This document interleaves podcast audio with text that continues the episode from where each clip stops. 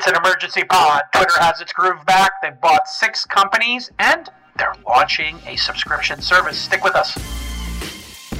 You probably keep hearing about SOC 2 compliance and you think, hmm, this is this really relevant to me? Well, if you're targeting any large enterprise as a customer, there are all sorts of data privacy and security measures that you need to have buttoned up to close those deals. And you don't want your engineers taking time out of building your core product. And you don't want to hire a third party auditor. It's no joke. Getting SOC 2 compliant can take months and it costs a ton. That's where SecureFrame comes in. SecureFrame helps hundreds of companies get enterprise ready by streamlining SOC 2 compliance in weeks, not months. They also monitor over 40 services, including AWS, GCP, and Azure. SecureFrame will continuously collect audit evidence, run security awareness training, manage vendors, infrastructure, and more, all automatically. On average, SecureFrame customers save 50% on their audit costs and hundreds of hours of time. Their team of compliance experts and auditors are happy to answer any questions and give advice. When you think of compliance, don't get stressed. Just think of SecureFrame, streamlined, affordable, and hassle-free. SecureFrame is offering $2,000 off the first year for Twist listeners. That's right, 2000 off your first year at secureframe.com slash offer slash twist. Secure, F-R-A-M-E dot com slash offer slash twist. You got to put those two slashes in. Secureframe.com slash offer slash twist. Emergency podcast today. We have to talk about Twitter. They seem to have fixed the product log jam. They have announced uh, a bunch of new products. We're going to talk about that today. They've acquired six companies in the past year and revenue is surging and it seems engagement is back and they're shipping product. Everything is going in the right direction for Twitter. After a couple of years of basically being sideways, they basically got their groove back. And so here is the big news. Twitter is reportedly launching a subscription service called Twitter Blue. Clever name. Uh, although that will confuse people. People are going to think they're going to get their blue check mark with it. Maybe they will. Who knows? That will start at $3 a month, $2.99 or $36 a year. That's really, really cheap. Typically, people start with a low price and then increase it, as you saw with Netflix and obviously, Amazon Prime. Those things have gotten more expensive every year, not less. Twitter did $3.7 billion in revenue in 2020 with 7% year over year growth. That's actually not huge growth, but it's growth. And for a brand that was incredibly influential in terms of media, politics, the arts and sports and almost every major topic in the world, really Twitter underperformed in terms of growth and revenue. And it feels like uh, they've now turned that around. And innovation solves all problems. And what we've seen from Twitter in the last year is massive innovation in the form of shipping products. Where a company starts is often uh, predictive of where they end up. And Twitter started with a very simple product and very slow innovation. They didn't like to change the product because it was simple and elegant. That might have been a mistake. If you look at something like Facebook and Instagram and other products, they constantly add new features, rip features out, and they're constantly innovating. So it seems like Twitter has realized this, and specifically Jack, and he has started to really uh, elevate the product offering. Back in May of 2007, uh, this is almost 14 years ago. My gosh, time is flying. I posted a series of blogs on my on my personal uh, blog at calacanis.com, and the first one was I would pay for twitter.com. Literally 14 years ago, I said I would pay for this. And I was pro- proposing in, in, that blog post a 100 year premium offering, three times what they're charging for this uh, Twitter Blue product, this rumored Twitter Blue product, and that it would give you a dedicated server, independent, and, and would um, be faster, some more features, and better speed. And this was because there was a really acute problem in the early days of Twitter it would take a long time to post your message and it was slow and it crashed. Uh, a year later, in May of 2008, I posted Twitter Pro. One year later, same request, take my money for less downtime. And here's the quote. I still think there's a huge market, perhaps 1% to 5% of Twitter base uh, that would pay for a professional account. If 1% of 10 million users, because that's how many they had at the time, would pay $20 a month or 250 a year, you're looking at 100,000 paid users at 250 a year each. That's 25 million in revenue. Probably too high of a number uh, in terms of the price per user, and obviously too low of a number in terms of where they actually wound up. Uh, in Q1, Twitter had 199 million monetizable daily active users. Yeah, so MDAU is monetizable daily active users. Most people say daily active users. I think what they're doing here, Twitter, when they say monetizable daily active users, is taking out bots and, and uh, people maybe who would never pay. If one to five percent of those paid 250 a year, that would be 2 million to 10 million users, and that would be 500 million to 2.5 billion a year. And so that would be approximately, you know, at 5%, 250 a year, that would be 67% of their 2020 revenue. Now that price is too high. That might work actually. Uh, that would be cheap for professional accounts. So if you were a journalist, if you were a CEO, if you had a corporate account, those numbers actually would be quite reasonable because people already pay for things like buffer, where they pay for analytical tools, etc. Uh, and they obviously have people on staff who are getting paid well to to uh, staff their Twitter accounts. So 250 a year for a professional Twitter account is not that big of a deal. If one to five percent of those same users on Twitter uh, paid this, you know, alleged 299 price, $36 a year, that'd be 72 million to 360 million a year. What's interesting about that number is it would be 100% profit. I mean, you might have some fees if they allowed it through the App Store and gave a 30% cut to uh, somebody like Apple or Google. But essentially, you're, you're talking about hundreds of millions of dollars, uh, and it would probably become 10%, uh, 20% of their revenue. Of course, you'd lose some ads on the margins, but the truth is, Twitter has been known to not show ads to the most important accounts. In other words, if you've got over 100,000 followers, you're probably going to not see so many ads, or at least that's the rumor. In January of 2008, I gave Twitter, or I speculated, this is before Twitter had revenue turned on, that they would have three wildly lucrative businesses in feed advertising, which is obviously how they generate revenue today, subscriptions, and SMS advertising. Because at the time, SMS was a big piece of the Twitter experience. In fact, Twitter started as an SMS service. Most people don't know that. Obviously, that's been deprecated. So two out of three ain't bad. Um, it only took them 13 years, but here we are. Mm, back in March of 2009, I asked Twitter if they would take $250,000 from me. It was a sincere offer, by the way, to become a, a, default user. And that would make me featured. And I thought it would result in five or 10,000 people following an account a day. And I had a product called Mahalo Answers at the time, which was kind of like Quora, but with a virtual currency in it. I kid you not. It had Mahalo dollars where people would get these dollars and then they could cash them out for uh, other products and even gift cards. So it was, you know, before cryptocurrency, we had a concept of virtual currencies. It was it was a um, precursor, and I owned at questions and at answers. So I was like, oh, if we get at questions, we could do. Uh, we could promote that product or service. I should have kept that going because it obviously uh, is valuable. And here are some quotes from that article. Of course, I was only half bluffing with this move. I was 90% sure Twitter wouldn't take my money and I wouldn't have to pony up the $250,000 check. However, if they did call my bluff and cashed it, the 250, I actually would have gotten what I wanted. 2 to 10 million Twitter follows and the ability to drive 1 to 2 million visits to Mahalo a month from Twitter because at the time that would be uh, you know an expected click rate, you know 5, 10, 20%. That's obviously changed dramatically as uh, the number of dead accounts on Twitter has increased. Uh, my plan was to post the top five most absolutely fascinating questions a day from Mahalo Answers uh, and you know do that to the At Questions account, which I still own to this day. The point is that Twitter has the ability to unleash a direct marketing business, the likes of which the world has never seen. I predict they will, and when they do, they will make the Twitter naysayers look like the donkeys they really are. Note. You ever notice the folks who have the most to say about making money are the ones who've never made any? Exactly. Wow. I used to be a little spicy in my writing there. Woo. Full, full, full contact blogging.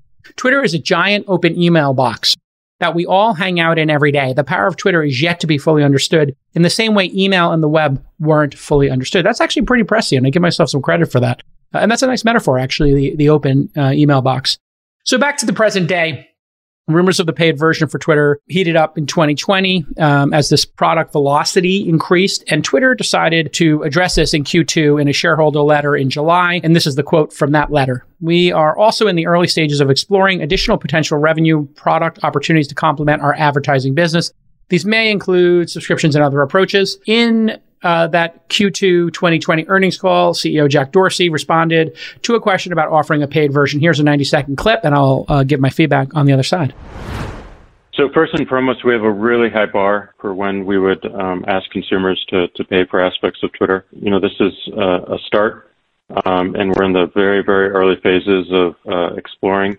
As you mentioned, there have been a number of ideas over the years. We have focused the majority of our attention on increasing uh, revenue durability, uh, meaning that we have multiple lines of, revenue to pull from. Most importantly, we want to make sure that any uh, new line of revenue is complementary to our advertising business. We do think there's a world where subscription is complementary. We think there's a world where commerce is complementary.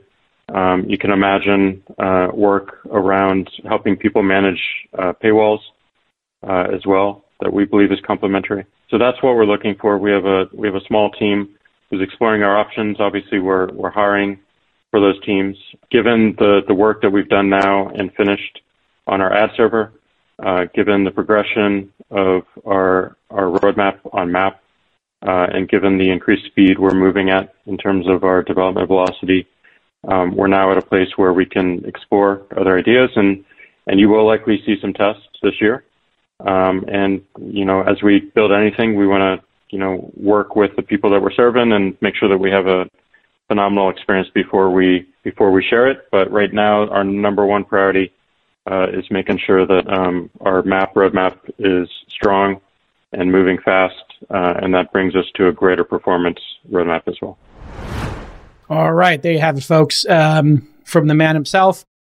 Paywall obviously means some number of tweets or even videos, audio, or perhaps even newsletters could be behind a paywall, and your Twitter account would become the single source of people subscribing to you because we all know that our Twitter handle is what we use to authenticate into many other services, and our Twitter following is what drives as content creators a lot of our engagement on other platforms like Clubhouse or Substack. In fact, Substack and Clubhouse built their graph largely off of journalists and influencers and CEOs and venture capitalists and artists logging into those services, finding their friends on them instantly. And now Twitter has to say, wait a second, maybe we should own those businesses. And in fact, we'll get into that.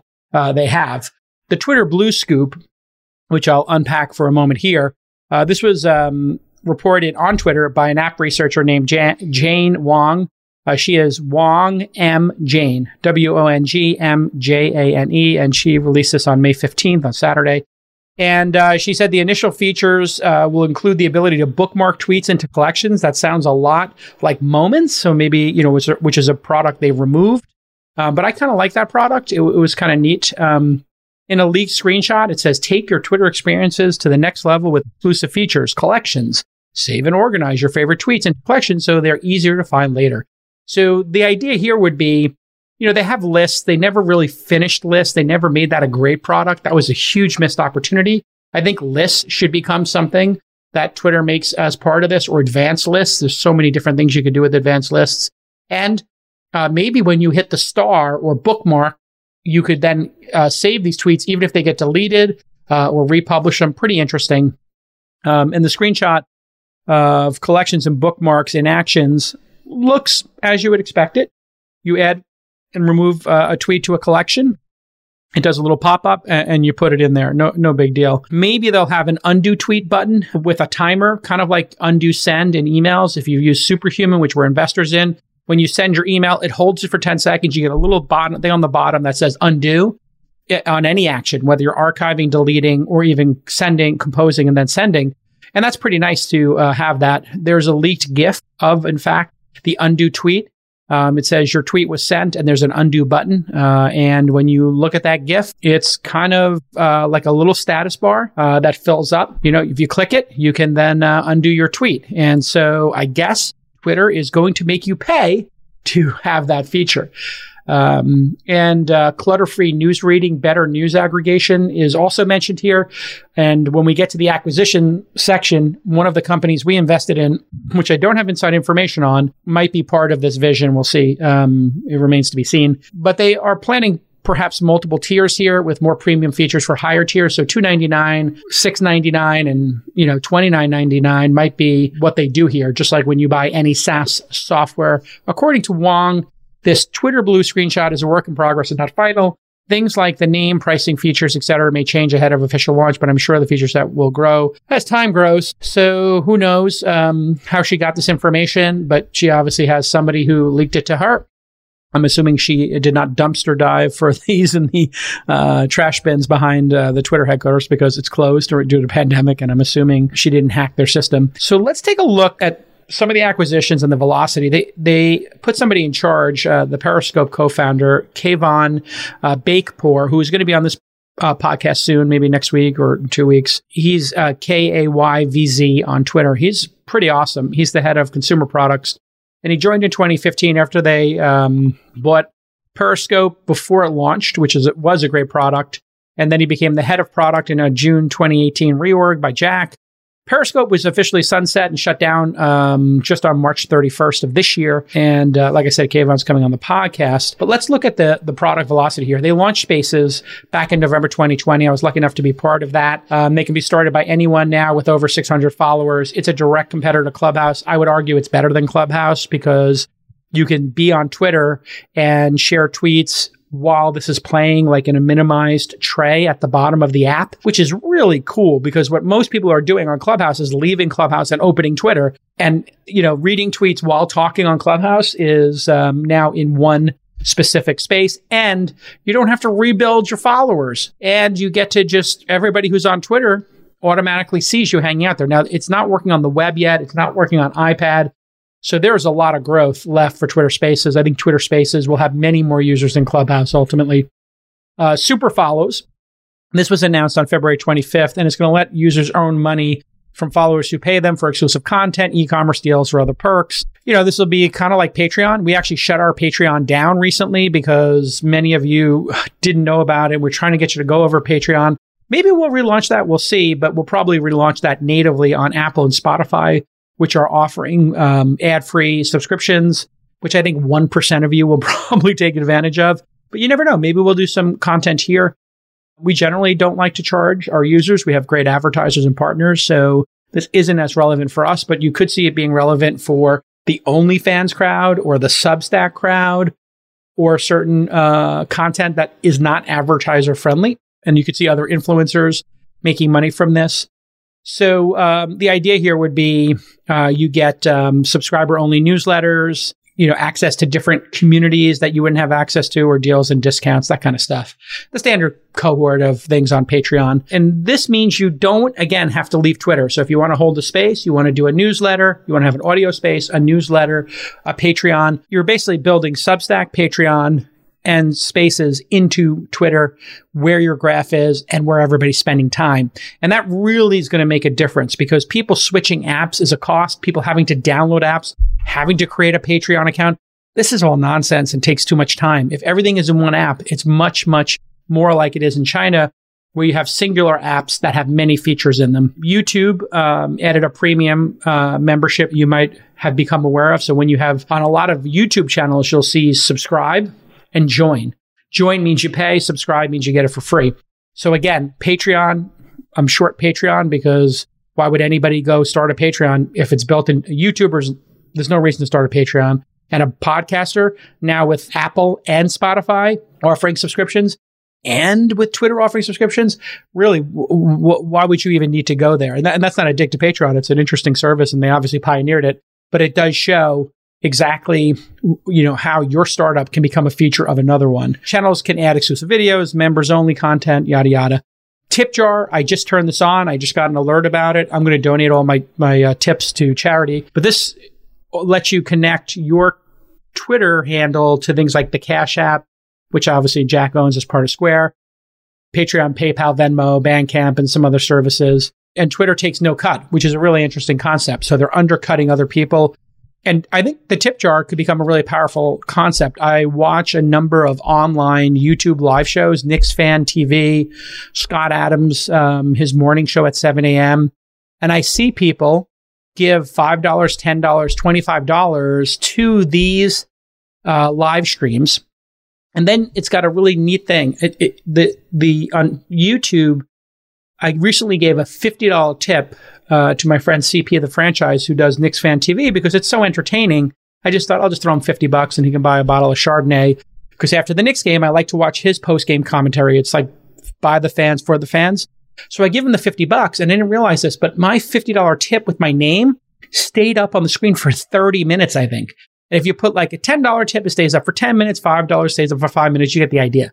So you kind of get this really nice um, recognition by doing this. Obviously, this exists in other places. And tipping super big in China. Douyin is how it's pronounced, I believe, owned by ByteDance, collected 1.7 billion uh, in tipping revenue in the first half of 2020, according to my notes here. Other services like Twitch uh, have tipping for a long time. You all know that. So let's look at the acquisitions because the acquisitions do tell a story. Twitter stock has obviously, obviously done well.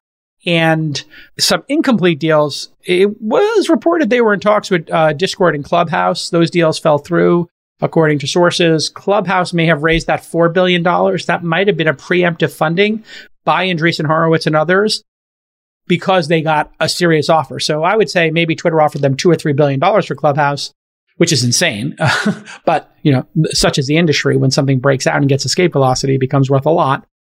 We can talk about that on another episode. But the in the venture capitalists probably said, hey, here's $100 million. You can each take 10, 20 million off the table. We'll buy some shares from the founders to keep you in the game as an independent company. That'll probably turn out to be a mistake. If they got an offer of three or four billion, you know, usually I'd say go long. But in this situation where everybody's building Clubhouse into Slack it's being built into LinkedIn. It's being built into Facebook. You know, everybody's basically announced that they're going to build this in as a feature. I think Clubhouse is going to be you know ultimately worth less than the 4 billion it's worth today. That's just my personal belief and i'm not saying that to deride the founders or anything or because i wasn't able to invest in it.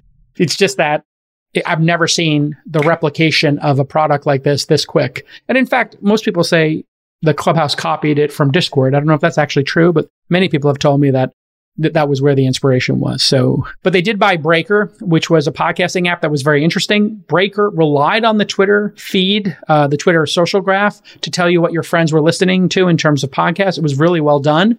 Um, it wasn't my default player. My default player has the, is the Apple one and the and Overcast because I like the power user features in Overcast and I like uh, Apple's uh, UI. Sometimes I'll use Spotify, but you know, I'm just kind of been trained to use the other two. They, they all seem to have parody. And so I believe what they're going to do with this podcast player breaker is they're going to combine the concept of spaces with podcasting inside of Twitter and then let you pay for it. So that's probably the grand plan. You do a Twitter space, you record it, and then it's available for pay on the replay. So free live, pay on the replay. At least that's what I would do. They bought Ueno um, back in January of 2021 for an undisclosed amount. It's a full service creative agency that previously worked with Twitter.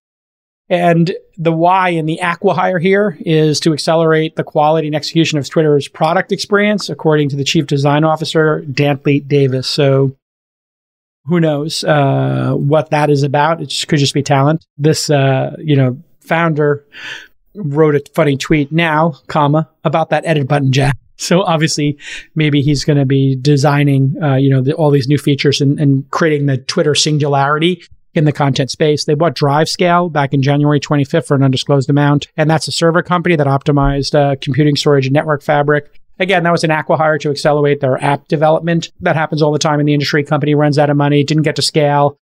Investors are, you know, kind of ready to sell it. The team is ready to go work somewhere else. The big one, I think, one of the big ones is Revue, R-E-V-U-E, which is a Substack killer. And it allows you to do newsletter subscription services. So people who write tweet storms now get prompted, hey, check out Revue. And so I think this is going to be quite material. I would consider putting, you know, an email newsletter onto Twitter if it made it easier to manage because I'm constantly having Twitter users and I'm forwarding them over to MailChimp or whatever or a Typeform.